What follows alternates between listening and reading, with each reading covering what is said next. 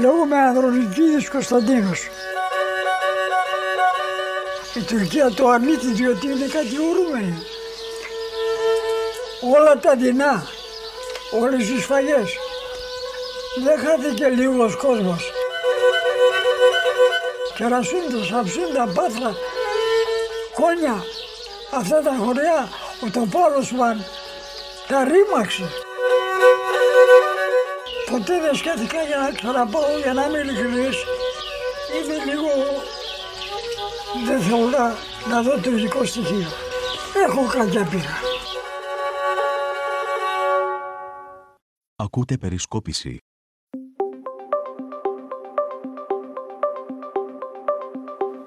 Φίλες ακροάτριες, φίλοι ακροατές, γεια χαρά σε όλους. Είμαι ο Σίμος Τάμογλου. Καλωσορίσατε σε ένα ακόμη επεισόδιο της τρίτης σεζόν των podcast της Περισκόπησης. Τα λέμε μαζί μία φορά την εβδομάδα, συνήθως Σάββατο ή Κυριακή. Αν δεν θέλετε να χάνετε όλα τα podcast της Περισκόπησης, μπορείτε να μας ακολουθήσετε σε κάποια από τις μεγάλες πλατφόρμες διανομής, όπως είναι το Spotify, το Google ή το Apple Podcast. Βασικά μπορείτε να μας βρείτε μέσα από 7 διαφορετικές πλατφόρμες διανομής. Φυσικά, μας ακούτε και μέσα από την Περισκόπηση. Σε αυτό το επεισόδιο ξεκινήσαμε με λίγο διαφορετικό τρόπο από ό,τι συνήθως.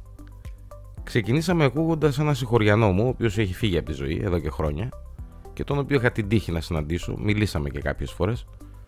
Ακούσαμε, το είπε και ο ίδιος άλλωστε στο ηχητικό απόσπασμα, το οποίο είναι από ένα ντοκιμαντέρ. Ακούσαμε λοιπόν τον ε, Μπαρμπακώστα τον Ανδρονικίδη.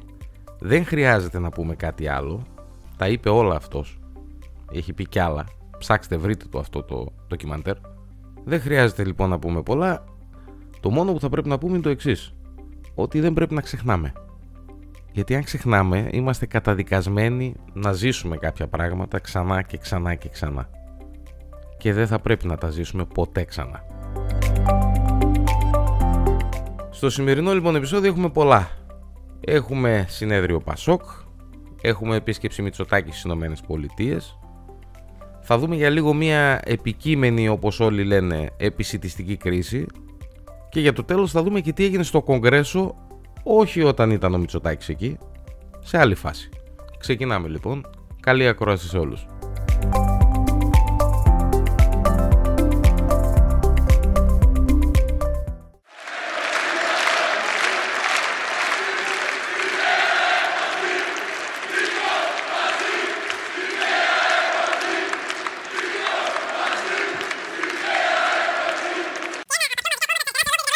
Φίλες και φίλοι, σύντροφοι και συντρόφισσες, το Πασόκ είναι εδώ. Το Πασόκ είναι εδώ ενωμένο δυνατό. Η ελπίδα είναι εδώ. Η ελπίδα για καλύτερες μέρες για όλες τις Ελληνίδες και όλους τους Έλληνες. Συνέδριο Πασόκ λοιπόν, το οποίο διεξάγεται τη στιγμή που γράφεται αυτό το επεισόδιο. Είναι ο Νίκος εκεί, σύνεδρος είναι, θα μας πει περισσότερα στο επόμενο επεισόδιο. Και σίγουρα θα μας πει γιατί έχω να τον ρωτήσω και εγώ πάρα πολλά πράγματα. Από μέρους μου δύο-τρία πραγματάκια, αν και δεν μ' αρέσει να σχολιάζω πράγματα που είναι σε εξέλιξη. Προτιμώ να τελειώσουν. Όμως στο συνέδριο αυτό έγιναν κάποια πράγματα τα οποία είναι λίγο περίεργα.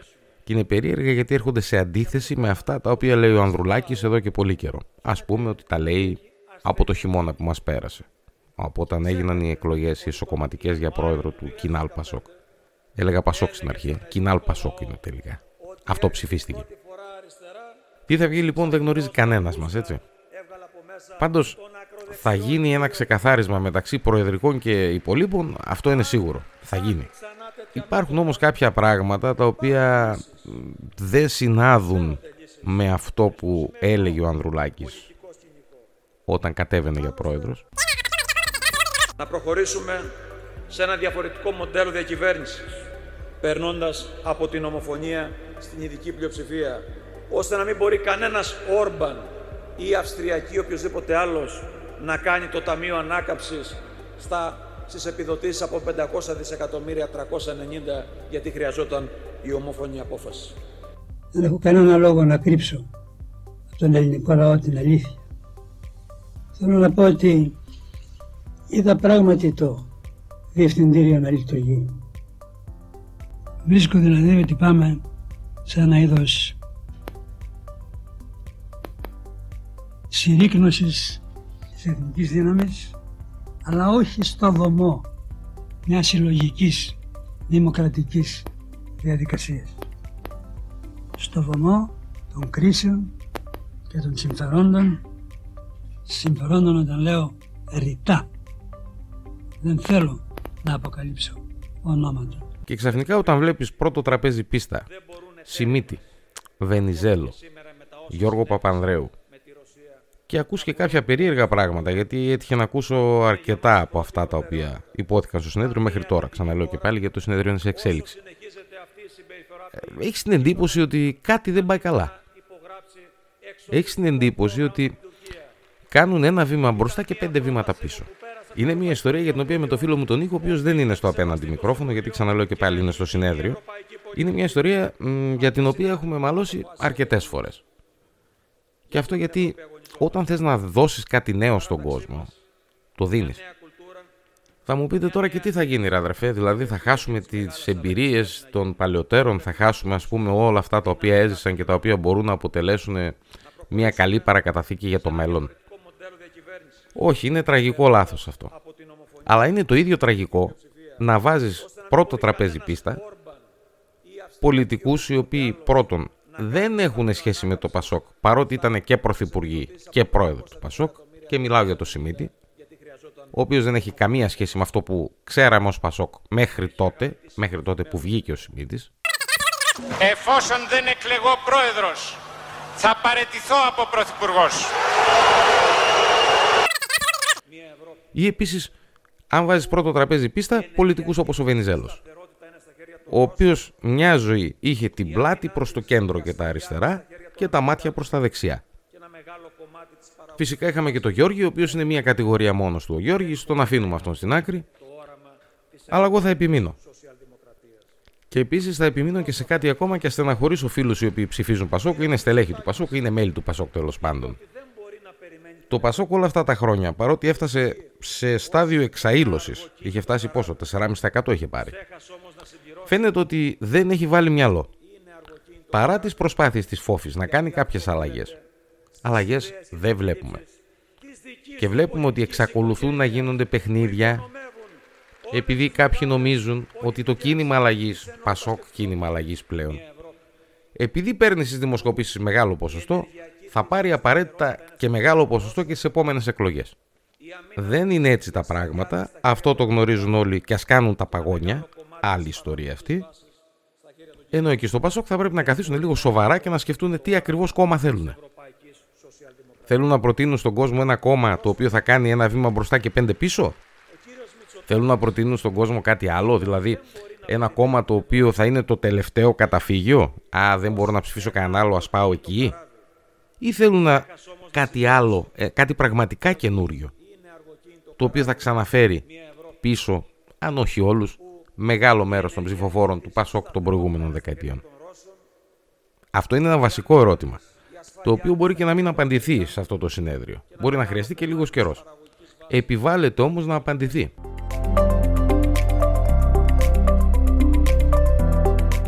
Δεύτερο θέμα σε αυτό το επεισόδιο, η επίσκεψη Μητσοτάκη στις Ηνωμένες Πολιτείες και η ομιλία του στο Κογκρέσο. Members of Congress, I have the high privilege and the distinct honor of presenting to you His Excellency Kyriakos Militakis, Prime Minister of the Hellenic Republic. Madam Speaker, Madam Vice President, honorable members of the United States Congress, ladies and gentlemen, there is no greater honor for the elected leader of the people who created democracy. Όλη αυτή η επίσκεψη και όπως πήγε και αυτά που ακούσαμε, με αυτά που γίνανε στην Αμερική και τα λοιπά και τα λοιπά, εδώ τα κανάλια, οι εφημερίδες, τα ραδιόφωνα, το ένα, το άλλο, τα ίντερνετ. Όλη αυτή η ιστορία μου θύμισε κάτι. Μου θύμισε μια παλιά διαφήμιση όπου μια νοικοκυρά γύριζε κεφάτι αφού είχε ψωνίσει από πασίγνωστο τότε σούπερ μάρκετ. Θα μπορούσαμε να πούμε ότι είναι κεφάτος γυρίζει από του Μπαϊντενόπουλου. Στους νεότερους μπορεί να μην λέει τίποτα αυτό, στους λίγο πιο μεγάλους όμως σίγουρα λέει, δεν το συζητάμε.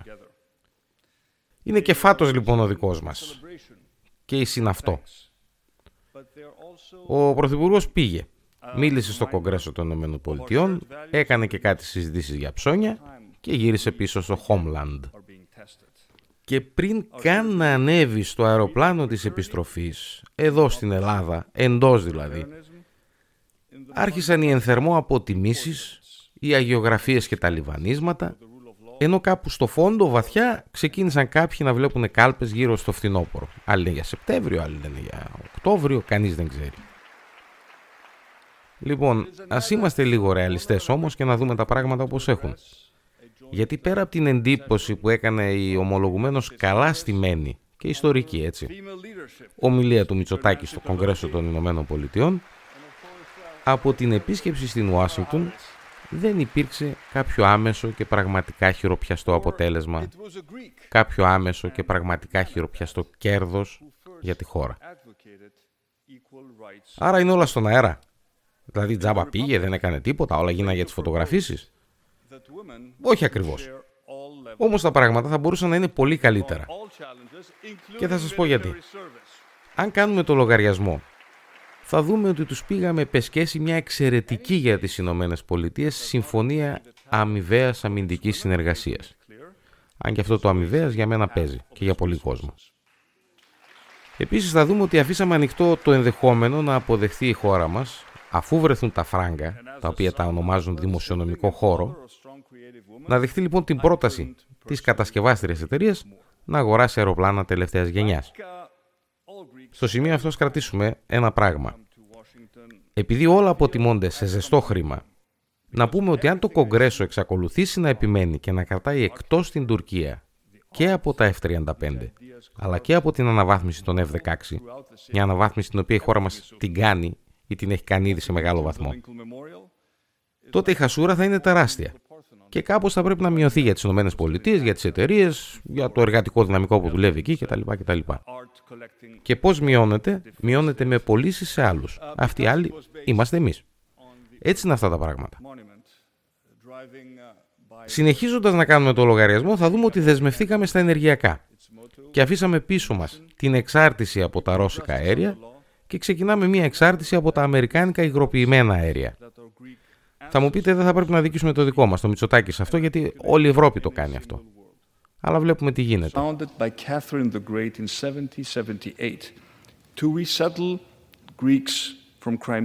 Επίσης θα πρέπει να βάλουμε στο λογαριασμό και άλλα πράγματα.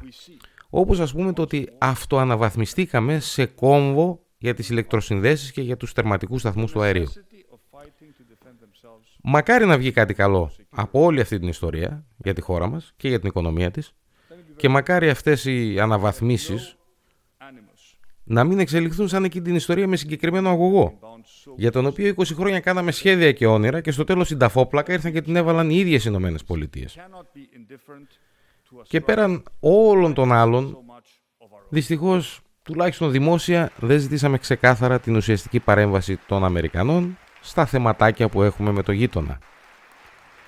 Και πώς θα μπορούσαμε άλλωστε να το κάνουμε αυτό, αφού το καλό χαρτί της διαπραγμάτευσης χάθηκε με την ψήφιση της συμφωνίας που έγινε λίγο πριν από την επίσκεψη. Please also note, the last thing, the last thing that NATO needs at a time when our focus is on helping Ukraine defeat Russia's aggression is another source of instability on NATO's southeastern flank. And I ask you to take this into account when you make defense procurement decisions concerning the Eastern Mediterranean.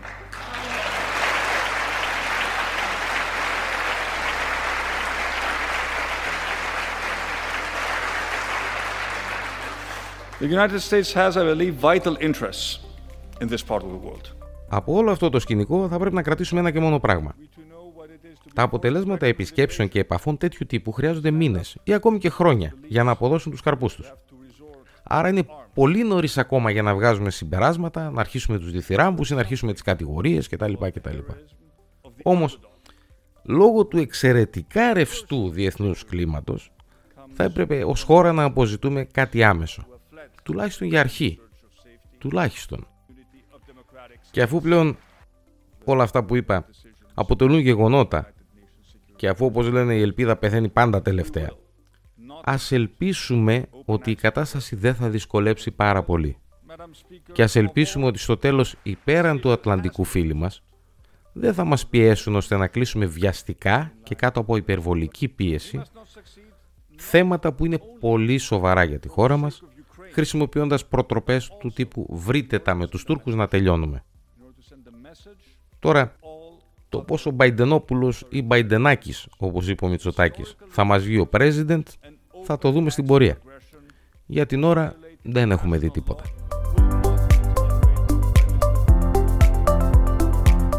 Πάμε σε άλλο θέμα. Δεν ξέρω αν εσείς το έχετε δει, εγώ πάντως το βλέπω συνεχώς το τελευταίο διάστημα, το τελευταίο 15ημερο, 20ημερο και μιλάω για μια επικείμενη επισητιστική κρίση η οποία έρχεται.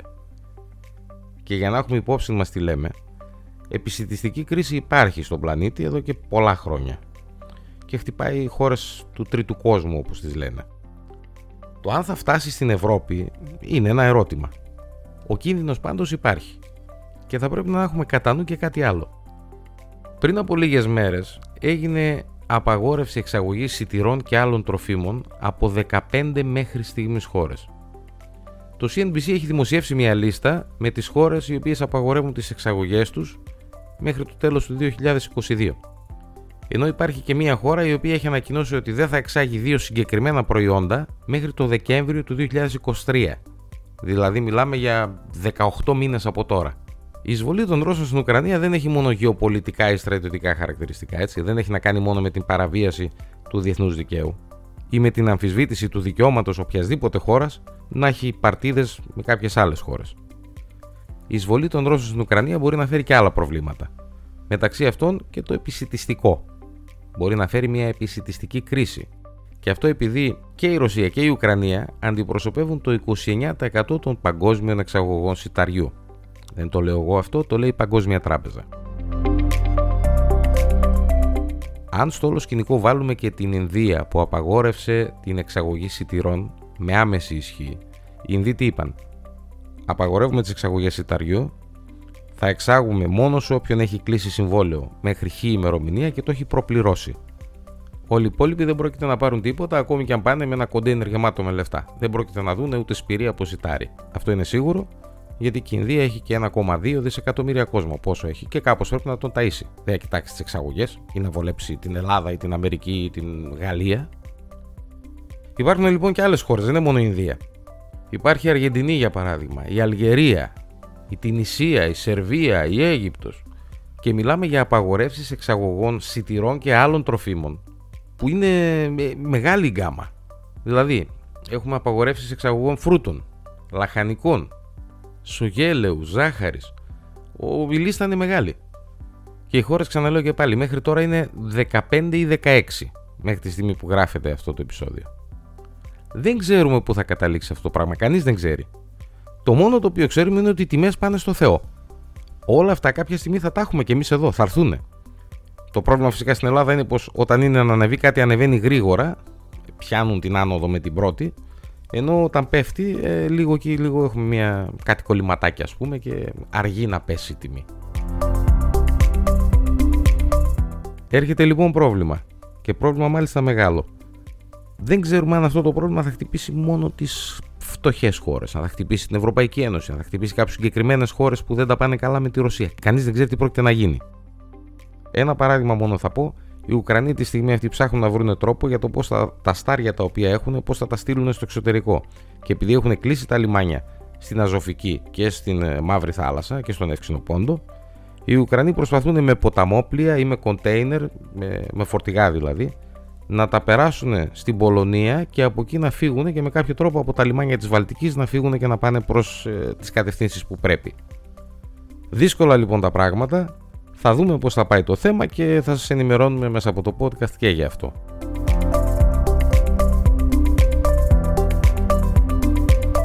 Για το κλείσιμο σας έχω κάτι πάρα πολύ ωραίο. Τι συνέβη τη βδομάδα που πέρασε στο Αμερικάνικο Κογκρέσο εκτός από την ομιλία του Μητσοτάκη; Θα σας πω τι συνέβη. Συνέβη μια ιστορία η οποία μπορεί να φέρει τα πάνω κάτω σε κάθε τομέα που υπάρχει πάνω στον πλανήτη. Αξιωματούχοι του Πενταγώνου λοιπόν κατέθεσαν σε μια επιτροπή της Βουλής των Αντιπροσώπων και αποκάλυψαν απόρριτα βίντεο, απόρριτα ήταν παλιότερα, που δείχνουν λέει αγνώστου ταυτότητας υπτάμενα αντικείμενα. Στην Αμερική το ούφο πλέον το έχουν κόψει, τώρα το ονομάζουν εναέρια φαινόμενα. Και τι δείξαν οι στρατιωτικοί στους Αμερικανούς ε, βουλευτές των αντιπροσώπων; Δείξανε βίντεο στα οποία φαίνονται πολλά και διάφορα. Ας πούμε φαίνονται κάποια σφαιρικά αντικείμενα που κάνουν προσπέραση με ταχύτητα φωτός αμερικάνικα μαχητικά κάπου στον Ειρηνικό. Ή δείξανε κάτι άλλα βίντεο που τραβήχθηκαν με συστήματα νυχτερινής όρασης όπου στο βάθος του ορίζοντα φαίνονται διάφορα λαμπερά τριγωνάκια, τετραγωνάκια κτλ. κτλ που κάνουν άνω κάτω τον αέρα. Θα μου πεις τι, πρώτη φορά ας πούμε βγαίνουν αυτά. Δεν είναι η πρώτη φορά που βγαίνουν αυτά. Είναι πρώτη φορά όμως που εδώ και πάρα πολλά χρόνια και πάρα πολλές δεκαετίες το Αμερικάνικο Κογκρέσο, η Αμερικάνικη Βουλή των Αντιπροσώπων έχει κουβαλήσει στρατιωτικούς. Δηλαδή είναι πρώτη φορά που αυτό το πράγμα ανοίγει δημόσια και είναι πρώτη φορά που ασχολούνται με στρατιωτικές αναφορές. Δεν ασχολούνται ας πούμε με αναφορές εφημερίδων, με δημοσιεύματα ή με κάτι άλλο. Γι' αυτό λοιπόν είναι σημαντικό. Και είναι σημαντικό επίσης ότι οι στρατιωτικοί των ΗΠΑ κατέθεσαν ενόρκως ότι η κυβέρνηση λέει, της χώρας τους δεν είχε συλλέξει ποτέ υλικό από οποιοδήποτε άλλο υποτιθέμενο εξωγήινο σκάφος. Δηλαδή πάμε στο Roswell τώρα και στις θεωρίες συνωμοσίας. Θα μου πείτε αυτά είναι λίγο φευγάτα. Φευγάτα μπορεί να είναι. Το θέμα είναι ότι πρώτη φορά ανοίγεται μια τέτοια συζήτηση. Κάποιοι προσπαθούν να πούνε ότι αυτά μπορεί να μην είναι εξωγήινα αντικείμενα, αλλά μπορεί να είναι τίποτα πειραματική πύραυλη των Ρώσων ή των Κινέζων, οι οποίοι έχουν ανακοινώσει και οι δύο ότι έχουν κάνει δοκιμές υπερηχητικών πυράβλων. Είναι αυτά που δεν τα πιάνει τίποτα και πάνε και καταστρέφουν τα πάντα όπου πέσουν. Πάντως, αν αποδειχθεί έστω και στο 0,00001% ότι κάτι συμβαίνει, τότε θα πρέπει να έχουμε υπόψη ότι τα πράγματα πάνω στον πλανήτη δεν θα είναι ποτέ τα ίδια. Σε κάθε επίπεδο. Κοινωνικό, θρησκευτικό, πολιτικό. Αυτά λοιπόν και για σήμερα. Να είστε όλοι καλά. Θα τα πούμε την επόμενη εβδομάδα. Καλή συνέχεια σε όλους. Να προσέχετε την υγεία σας. Γεια σας.